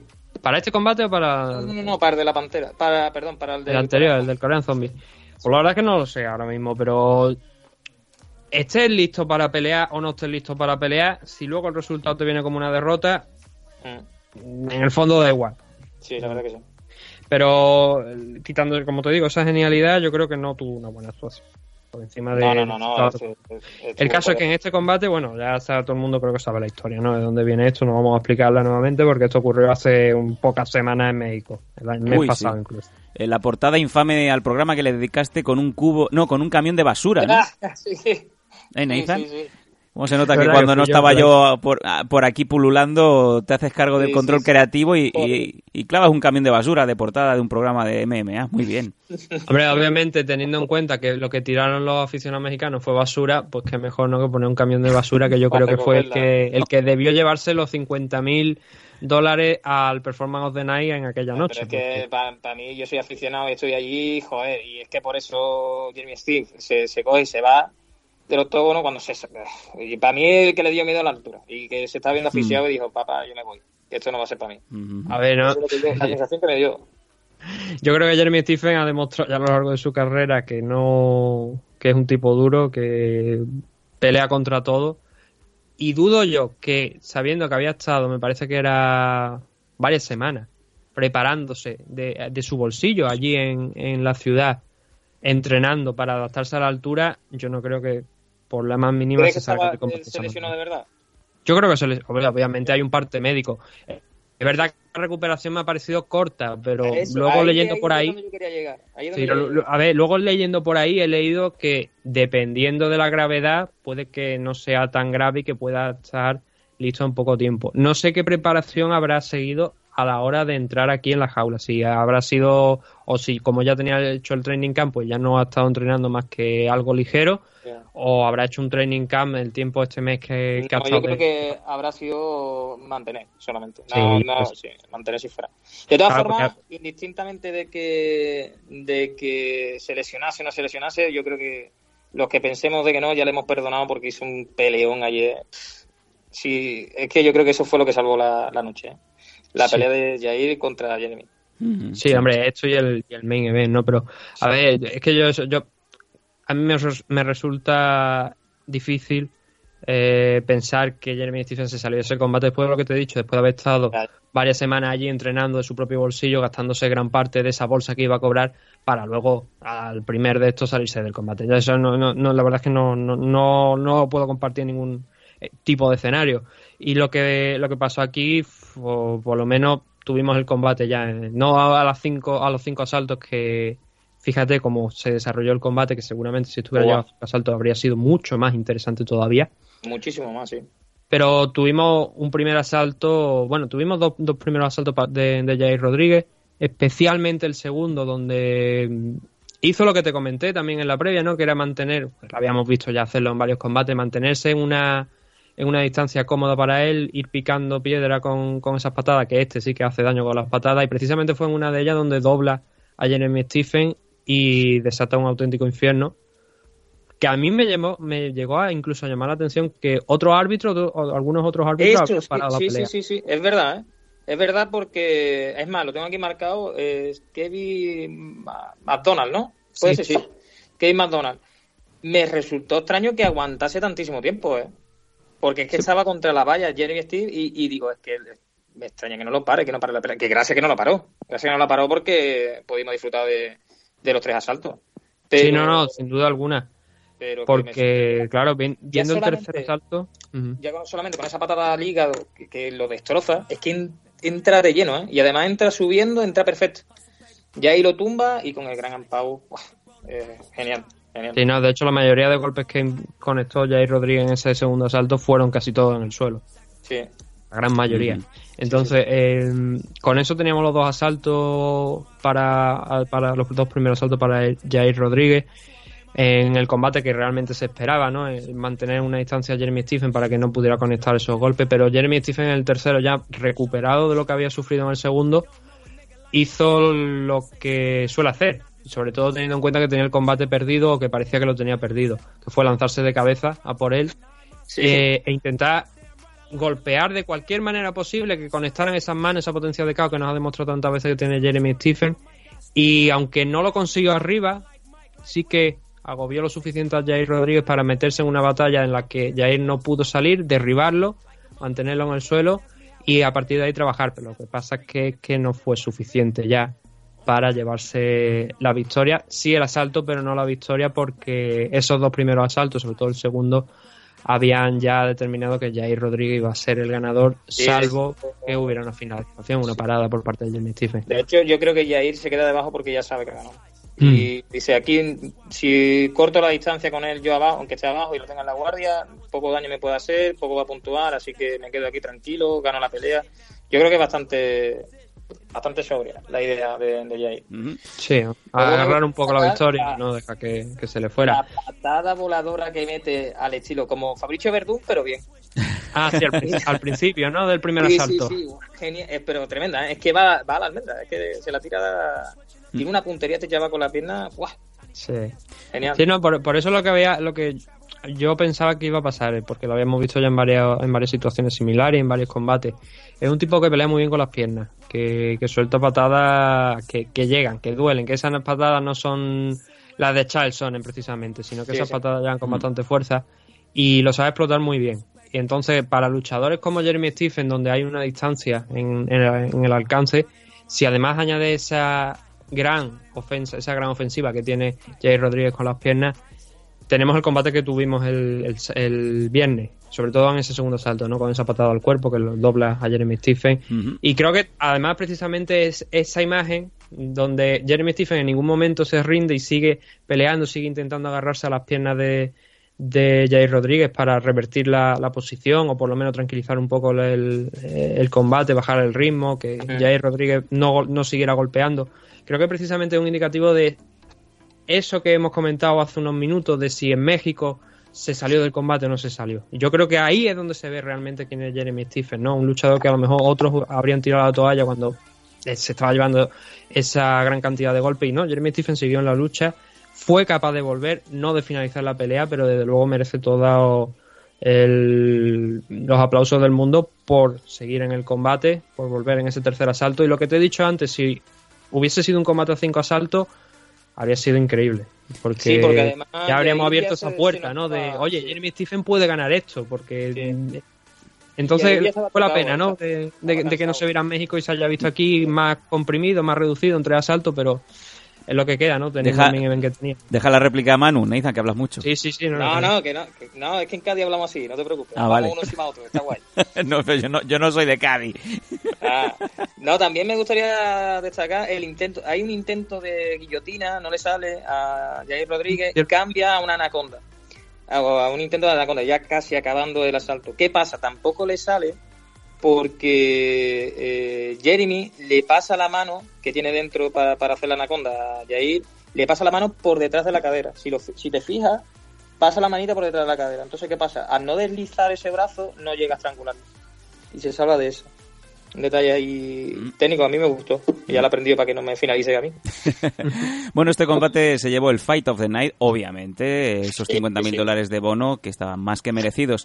Vámonos a la, la pelea estelar, a Dominic Reyes contra Chris Weidman en la Light Heavyweight. Una pelea que nos duró exactamente pues un minuto y cuarenta. Bueno, lo que le duró la, la barbilla, ¿no? La chin, como se suele decir a Chris Weidman. Eh, Manu, ¿cómo viste a Chris y sobre todo cómo viste a Dominic Reyes, no? A Chris ya lo estoy hablando con, con. Subir de categoría, hay veces, depende de la división, te puede venir bien. En divisiones como peso pluma, peso ligero, a lo mejor la diferencia no se nota mucho, o de peso gallo a peso pluma. Pero subir a, a esta división y son ya gente muy pesada, no sé, no sé. Y vamos, yo lo vi muy lento, muy. A Chris Whitman me refiero. Hmm. No sé, poco. Es que hizo bastante poco. Es lo que también me estuvo comentando Nathan. El- Del tirón que notó, la dureza de Dominic, ya se achantó, tiró para atrás y dijo, ¿qué hago? ¿Qué hago? Me vuelvo loco y voy a buscar derribo. Intentó buscar derribo, ya un Dominic Reyes muy fresco, muy fresco, muy fuerte. Complicado, Hmm. complicado. Estamos muy lejos ya de... Sí, no, y- eh, no, no, estamos muy lejos ya de, de ese Chris Whiteman, ¿no? Que nos maravilló en 2013 Y es lo tumbando a Silva. Al final la edad. Al final la edad merma. Y muchas lesiones, muchas peleas. Y luego la mano que le entra, que lo duerme, tampoco es una mano, no es una mano dura. Es una mano que le pilla entrando y la mano va, al- va, va donde tiene que ir, a la perita y Hmm. para el suelo. Quizás es Lo, el, que sí- el lo pro- único quizá que me gustaría destacar de Dominic es la cuando está en el Gran Ampao, además de ese, de ese, de ese directo de izquierda que mete, que va muy preciso, cuando va a tirar el Gran Ampao, se ve como intenta o hace un pequeño amago con la izquierda, se gira, gira un poquito la cadera y golpea martillea con la derecha. Y es que eso Chris no lo ve. Chris Whitman no lo ve porque se está fijando en la, en la mano izquierda. Y ese giro de cadera, que lo que le hace es pillar un poquito más de trayectoria y mete ese, ese, ese golpe, ahí es donde lo duerme ya del todo. Mm. Y se acaba la pelea. Es lo único que yo creo que se puede destacar de aquí porque es que es poco tiempo y, Hmm. y poco, poco hicieron. Eh, Nathan, 12 victorias consecutivas, eh, invicto. Dominic Reyes ya, ya está llamando, ¿no? A la puerta. Sí, sobre todo aquí, en el caso de Dominic Reyes, te lo había dicho también en la previa, que los dos combates anteriores que había tenido, el de Visan Pro contra Volk y el de Volkan Ozdemir, no habían sido precisamente los mejores combates de su carrera profesional. Desde luego, no a lo que nos teníamos, nos tenía acostumbrados, porque todo lo que había, casi todo lo que había hecho eran finalizaciones. Eh, aquí ha vuelto a la senda de la finalización y obviamente estaríamos hablando ya de un posible title shot frente a John Jones. Hay varios nombres que pueden estar ahí eh, en el grupo. Uno es obviamente el de Dominic Reyes, Otro es el de Jan Blakovic, qui- quizás si supera a Yacaré. Fíjate la cantidad de middleweight que están subiendo a la de heavyweight, el Sí, Luke sí. Rojo, Chris Weidman, Yacaré. Y el otro nombre que, le- que- esto también lo, lo he hablado con Manu fuera de, de aquí del programa era Johnny Walker. Eh, bueno, es Johnny Walker, pero Johnny Walker tiene que enfrentarse a Corey Anderson, creo que se, creo que es el nombre, dentro Mm. de poca fecha, el mes que viene. Bueno, no ni el mes que viene, dentro de un par de semanas, me parece que en el evento que, que enfrenta, mm, ¿cómo se llama este? A Nate Díaz y a Jorge Masvidal. Creo que es ese. Si no es ese, es uno de los de de la miembro, pero bueno. Y, y ese creo que es el nombre que Sí. también está pensando ahora mismo UFC. Es otro luchador joven, otro luchador que está llegando con muchísima fuerza, que las finalizaciones que está haciendo son muy espectaculares. Sí, sí, te confirmo, Entonces- ¿eh? 2 de noviembre, correcto, en UFC 244, en el Madison Square Garden, Johnny Walker contra Corey Anderson. Entonces, como te iba diciendo, hay esos tres nombres. Porque ahora mismo mm, el resto de luchadores no llama mucho la atención. Por supuesto está la, la carta ¿no? de John Jones subiendo a la división heavyweight. O ya no solo eso, sino también el- un enfrentamiento con Israel Adesanya. Pero eso creo yo que, que queda un poquito ahí a- en la esquina porque no... No, yo, pelea- yo lo veo mal, yo, yo solo veo mal, sinceramente. Un enfrentamiento entre Israel Adesanya y John Jones, yo creo que ahora mismo no, no toca. Vamos a dejar que Israel Adesanya eh, reine en 185 si es capaz. No, y, Y luego ya Nathan, dentro de un tiempo- eh, y la batalla por lo menos en redes sociales ha empezado, Israel Sí. Adesanya está aniquilando a John Jones. Sí, No, porque sí, se sí. debe de aniquilar a John Jones, lo que tiene que hacer es, es la revancha contra. contra. Ahí lo diré. Whittaker. Whittaker. No, contra Whittaker, ¿creéis ustedes? Ah, no, entonces ¿con quién iba a decir? Ah, contra Gastelum. Contra Gastelum. Mm. Sí. Vaya. sí, sí, sí, sí. Yo prefiero esa revancha contra Gastelum. Sí, que le den la oportunidad otra vez. Porque Mm. yo sigo pensando que si Gastelum se hubiera enfrentado a Whittaker, viendo, visto lo visto, yo creo que podía haber ganado. sí. Creo, claro, Vale. estas son suposiciones, pero es que Gastelum, yo creo que Bueno, una No, la verdad es que el problema de Whittaker es que ha ido algunos combates que no es que se, lo haya- se los haya saltado por gusto, que digamos, precisamente porque han llevado lesiones y además lesiones graves incluso, Sí, porque sí, sí. hubo un tiempo donde Whittaker no se sabía ni siquiera si, si iba a Sí, salir de, de esa, ¿no? sí. Y entonces ha habido algunos combates que, entre comillas, se ha saltado por diversos motivos, por motivos obviamente ajenos a él, lesiones y cosas así. Entonces, eh, es verdad que Gastelum representa una amenaza para Whittaker. Obviamente, después del combate contra Adesanya es más evidente. Pero mm, supongo que será un combate que creo que Kelvin Gastelum tiene un combate, tiene un enfrentamiento en pocas fechas. Sí, se enfrenta, se enfrenta a Darrentil también en el ya mencionado UFC 244 de, de Pues. Nueva York. Pues, Pues muchas cosas, creo- hay muchas cosas que se van a decidir ahí. Mm. Entonces, Sí, la división middleweight, la light heavyweight. Manu, Yo dices. estaba pensando eso. Dependiendo de, de lo que haga Celun eh, en, esa pelea, puede ser que a lo mejor le deje, le den esa revancha por el cinturón. A ver qué tal. Y buah, tengo muchísimas ganas de ver la, la estelar. La- Bueno. esa, esa pelea va a molar bastante. Jorge Masvidal, Masvidal, Nate Díaz. Díaz. Sí, señor. Eh, Están los dos más marones que están locos, están locos. Mola que te cagas. Bueno, Si pues... te parece para acabar lo que es el, el análisis Sí, este, por favor. y obviamente ahora Manu que yo que lo de Chris Weyman, ¿no? Mm, todo el mundo recuerda a Chris Weyman en middleweight, sobre todo yo creo que Mm. especialmente lo recuerdan por esas dos esas dos combates, mejor dicho, iba a decir finalizaciones, dos combates contra Anderson Silva, Sí. donde el primero acabó de la manera en la que acabó y el segundo pues con la pierna rota de, de Anderson, ¿no?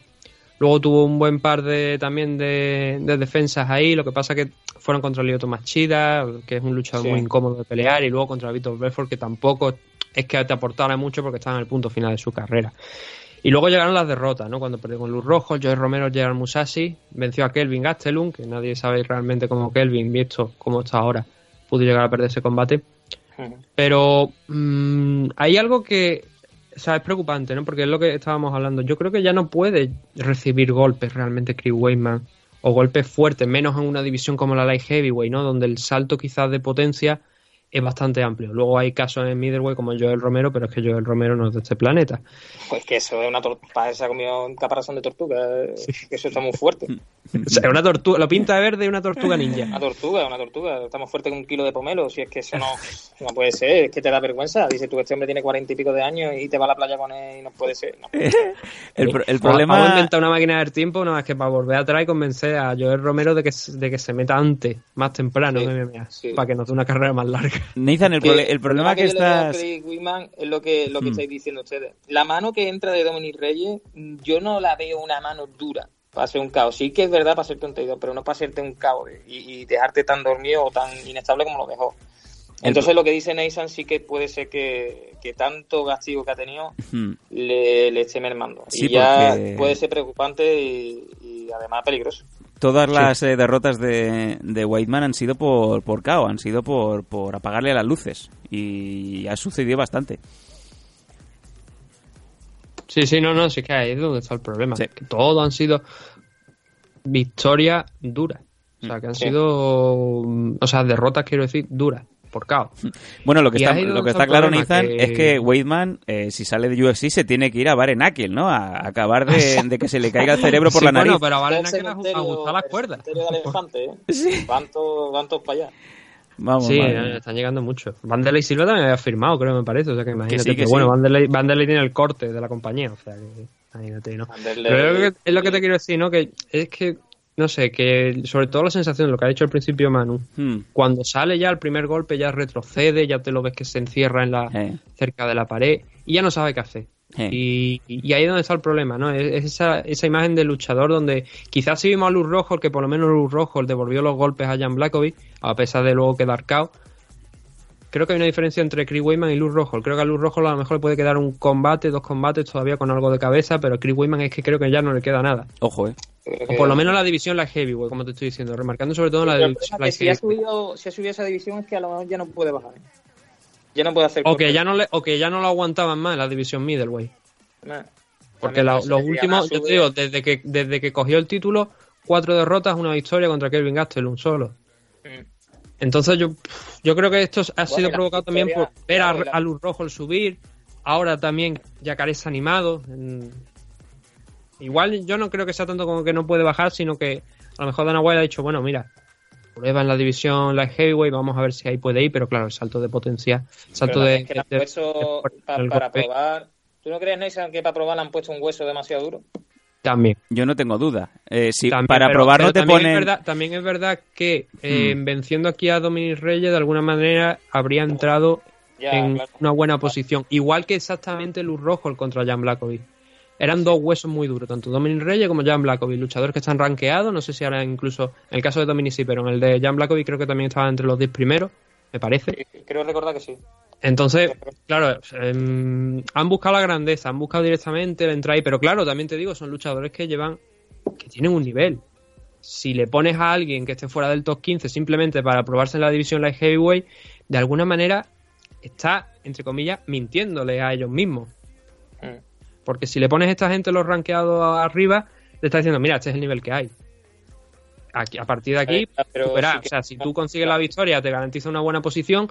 Si tú no consigues vencer aquí, pues bueno, a lo mejor te damos otra oportunidad en la división light heavyweight sin ningún problema contra alguien de, ma- de menos nivel. Pero obviamente tú tendrás que sacar tus propias conclusiones aquí de- de- del rendimiento. Y veremos los próximos días qué es lo que habla Chris Weyman. Hoy estamos a domingo, normalmente mañana es cuando empiezan a salir ya todos los luchadores a decir pues, tal y cual, porque en el programa de Helwani, ¿no? De Darius Helwani van muchos de estos luchadores. A ver si ahí ya sabemos algo del futuro de Chris Weyman, pero yo digo que a mí de momento, casos como el de él, Charlie Dell, BJ Penn, estos luchadores que hayan recibido ya más caos tan feos como están recibiendo, yo creo que ha llegado la hora de ponerle un punto y seguir su carrera deportiva y desde luego en el caso de Chris Weyman, pu- a ver, lo mismo acaba en Bellator, ¿no? Es lo que se suele decir. Pero Pues preocupante. sí, pues, pues no lo descartes, ¿eh? O como sigan así, yo que sé. Barenakel. Sí, creo que para- Todo el mundo vale nada. Yo, yo insisto, O- Barenakel es, nada. es el, el proyecto hombre de, de los, de las MMA. Ahí donde van a parar todas las estrellas de... Está Bueno, saliendo la competencia, eh, por lo que veo, en los parkings por ahí, así que... que sí, que sí. Tendríamos que montar la, la Scorpia Parking Championship aquí en España. Llama a Monty, anda, llama a Monty y dile que la monte. ¡No, no! no. Ah. no, Monty, esa No le punta, dé eh. idea, a- no le dé a idea, por entrar. favor, no le dé idea. Bueno, no de- lo dejamos ahí. Miedo me da, miedo me da que después de la FL de Barcelona vuelvas a sacar un camión, pero en este caso de, de bomberos, eh, como portada del MMA. De la FL de Barcelona, uf, mira, yo no me juego nada. Y, y además yo creo que no, que no va ningún, ningún luchador de, de aquí, de Quique. Y, y- y tengo miedo. No, Tengo hombre, miedo, no, por ¿verdad? favor. Tengo miedo. porque No es que pongas eso- Antena 3. Es que Barcelona, uff, No pongas antena 3, que no vamos con escopetas por la calle. que no, coño, que no, no, que no, no, no me refiero, yo, no, yo no hablo de política, o sea, la- a mí la política, yo no, la política y yo no llevamos mal. Yo me refiero al hecho de que la, las MMA y Barcelona, o mejor Mm. dicho, ACL y Barcelona. Bueno, se, se nos está desvariando un poco el tema, pero he, he de decir, yo estaba presente en el AFL último de Barcelona, hubo muy buena aceptación por parte Pero del público, volvimos- pero claro, porque pero era una ya- car ya- amateur. ya lo dije. Era, Eso, se- eh, Eso. era 70-30, 70% amateur, 30% profesional, hasta el punto de que cuando empezaron las peleas profesionales se nos fueron dos terceras partes de grada. Si es que es una afi- afición de MMA como tal, no, yo pago gustoso una entrada de 30, 40, 50 euros por ver a profesionales. ¿Qué pasa? Que la mayoría de la gente lo que quiere es pagar para ver a mi colega. Sí, yo no, pago no, sí. 20 pavos, 30 pavos por ver a mi colega. Termina mi colega, pues ya el otro no lo quiero ver, me coge y me voy. Entonces ese es el miedo que me da por la ACL Mm. de que... Pues además no me he leído la CAR, no sé la gente que va, ni cuántos amateurs, ni nada. Solamente hay un combate anunciado que es el de Vanessa Rico. Por El el de Vanessa. Rico, sí. Mm. El de Vanessa Rico. Que además parece que lo tiene fácil, pero la chica es dura, ¿eh? Nadie ha dicho que lo va a tener fácil. Ya, ya. No, bueno, pero se escucha por ahí. Se escucha por ahí. Y la chica está dura, es dura. Sí, sí. Yo lo digo aquí abiertamente, yo voy con Vanessa. Pero... Vamos, que espero que gane. Que además se lo merece. Y yo creo recordar que nunca ha peleado aquí en España, ¿no? Eh, No tiene que, ninguna pelea aquí. que yo sepa, por lo menos no. Desde hace años no. Yo no sé si en algún momento. Yo pero creo desde que no hace años, peleado. luego, no. No, no, no, no, este año no. De, de que Vanessa Rico pelea. No, no, desde hace años te digo. Pero, Ah, vale, a ver, vale, la vale. carrera de Vanessa tampoco es muy amplia. No, pero no, yo no. creo que no. Yo, a mí me parece que no ha peleado aquí. Se acaso a lo mejor al principio, pero. No, es más, es que yo creo recordar que en una entrevista que le hicisteis ustedes, creo, que dijo que se había peleado del tirón en profesional y fue en Francia o por ahí. Sí. Bueno, Luego tendremos- tuvo una, me parece, por ahí por fuera, por el extranjero, más hacia la zona del Pacífico o algo así, me parece que fue. Tendremos, tendremos a Vanessa en el programa y es más, vamos a intentar que, que sea en vídeo y vamos a intentar que sea Little Monty, el muñeco, el que entreviste a Vanessa, ¿no?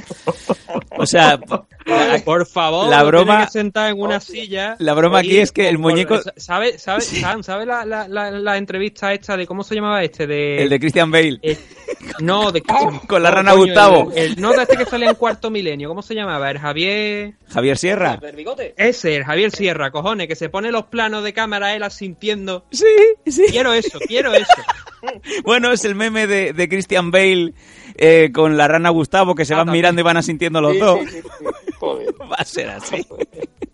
No, mi, mi broma era vamos a poner una silla más alta a Little Monty. que de ahí solo puede salir grande- grandeza. Venga, en fin, ha sido, ha sido de verdad, bueno, ha sido una lectura, un análisis de destacar de, de este evento entre Dominic Reyes y Chris Weyman, este UFC Boston eh, muy, muy ilustrativo y ha estado bien porque hoy hemos tenido dos puntos de vista, el de Nathan que ya lo conocemos todos y esa recepción tan buena que, que hemos tenido con Manu Alias que ha sido de verdad un placer y esperamos eh, volver a tenerte más a menudo. Eh, yo creo que a la gente le ha gustado que haya un, otro punto de vista, otro, otra opinión que, que seguro que ha enriquecido mucho el, el debate. Eh, así que Manu, muchas gracias por, por tu Nada, concurso. nada, gracias, gracias a ustedes siempre. Yo me lo paso genial. Aquí me pego un rato riéndome y, y haciendo lo que me gusta, que es ver vídeos de MMA. y encima ya, si, si- pues si puedo coger aquí y liarme un rato a hablar, pues genial. Bueno, Otra cosa que ya sabéis, que me tenéis en Zaragoza. ahí está. ver si, si os pasáis por aquí. Ahí está, si vais, si vais al eh, Training Unit, al MMA Zaragoza, seguro que veis a Manu y podéis hacer esos retos que hacían los Gracie hace, hace 80 años, ¿no? A ver si, si noqueas a... Bueno, no, noqueas no. A ver si son, son No esa Manu. No, cabrón, no que me inviten a cerveza o algo, pero que no me noqueen. 10 euros y noqueas a este. Bueno, pues escúchame, por 10 euros lo mismo. No, no, no. Qué No, lástima. en serio, que aquí no estoy en el Uni MMA Zaragoza, en el estado de Venecia, para lo que haga falta. De todas formas, yo confío en Sam y en Nathan, que ahora tirarán la cuña esa que tiran, que tiran perfecta. Sí, señor. Y, y- y nada, que ahí tenéis a Quique Pérez, que eso es lo más grande y lo más bueno que tenemos aquí en Zaragoza. Sí, ni señor. la Pilarica ni nada, Quique Pérez. Ahí está, no es un, no es un equipo, es una familia, el MMA Training Unit sí, en Zaragoza. Eh, Manu, eh, Nathan, nos vamos viendo. Muchas gracias. Venga, a ustedes, un saludo.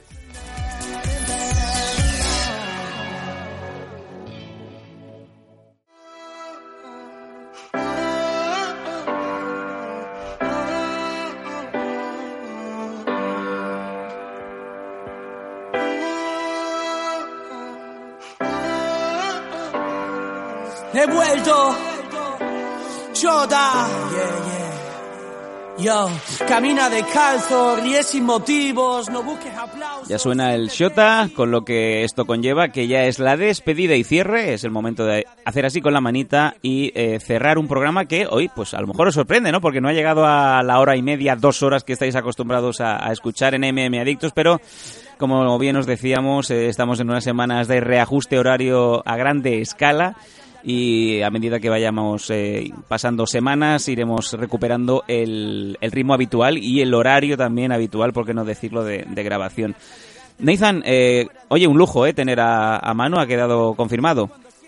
Sí, no, hombre, obviamente, lo que te he dicho antes, ¿no? De, del, del- de hacerle el análisis, que tener un profesional que sepa de lo que está hablando mucho más que yo, obviamente, pues es, es lo ideal, ¿no? En alguna ocasión hemos tenido a Dani, ahora sabemos que, bueno, Dani ya digo, no hemos podido tenerlo esta semana, hemos sido cuatro personas aquí, pero a ver si para la siguiente los podemos tener, porque ya te digo, o sea, cuantas más personas, tampoco vamos a tener aquí a 800 personas a la vez hablando, pidiendo turno, como si esto fuera la cola de, la carnicería, ¿no? Pero hasta cuatro personas yo creo que podemos llegar porque siempre se aporta un poquito más, un punto de, vista diferente. Y si, y si no es al mismo tiempo, pues repartirlo entre secciones y ya está. Pero que por lo menos que haya aquí gente que sepa mucho mejor de lo que está hablando y que al final haga lo que a la gente pues le guste, ¿no? Mucho más el programa que obviamente cuando traemos más- más voces mucho mejor que, que cuando estamos nosotros dos solos o cuando estoy yo solo o, o eso, ¿no? Pero bueno, yo creo que a ver si la semana que viene podemos contar nuevamente con, con Manu, si podemos también con, con Dani, pues con Dani, y, cuanto más mejor y, y ya está, que le guste a la gente y que lo escuchen y, y que luego hagan lo que quieran, ¿no? Porque son las diez y media de la noche y yo estoy ya hasta los cojones, yo lo siento mucho, pero venga, me quiero ir ya, me- ya a cenar, a dormir y a tomar por culo. ya. Venga, así me gusta. Bueno, pues eh, amigos, gracias por haber llegado hasta aquí. Gracias, como siempre, por la confianza depositada en, en MM Adictos 267 programas. Nos avalan. Para los suscriptores, eh, tanto en iVoox como en Patreon, que sepáis que entre semana tendréis el eh, programa extra, en donde van a entrar noticias y van a entrar todo lo que no nos ha dado tiempo de, de traeros en el gratuito.